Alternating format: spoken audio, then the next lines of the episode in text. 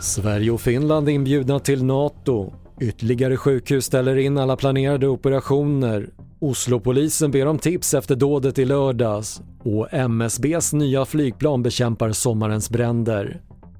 TV4-nyheterna börjar med att Sverige och Finland formellt har bjudits in till NATO. Beskedet kommer dagen efter att Turkiet dragit tillbaka sitt veto men samtidigt kräver Turkiet att de två länderna lämnar ut 33 personer. Och så här säger statsminister Magdalena Andersson om kravet. Vi utlämnar ju aldrig någon som är svensk medborgare och jag vet att det som har uttryckt oro är svenska medborgare så de behöver ju inte vara oroliga. Det andra är att vi kommer naturligtvis precis som tidigare följa både svensk och internationell lag.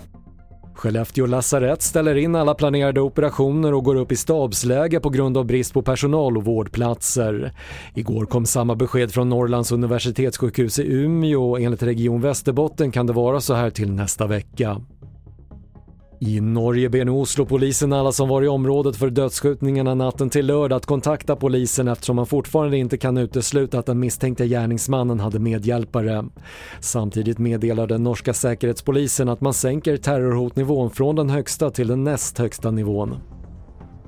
Och det råder extrem risk för skogs och markbränder i stora delar av landet. Efter skogsbränderna sommaren 2018 har MSB investerat stort med bland annat nya flygplan och med erfarenheterna så hoppas man kunna undvika nya stora skogsbränder. Det funkar bra. Jag har varit med på ett antal bränder och det är effektivt. När vi kommer i god tid och i ett tidigt skede framförallt så har vi ofta lyckats eh, få ner bränderna.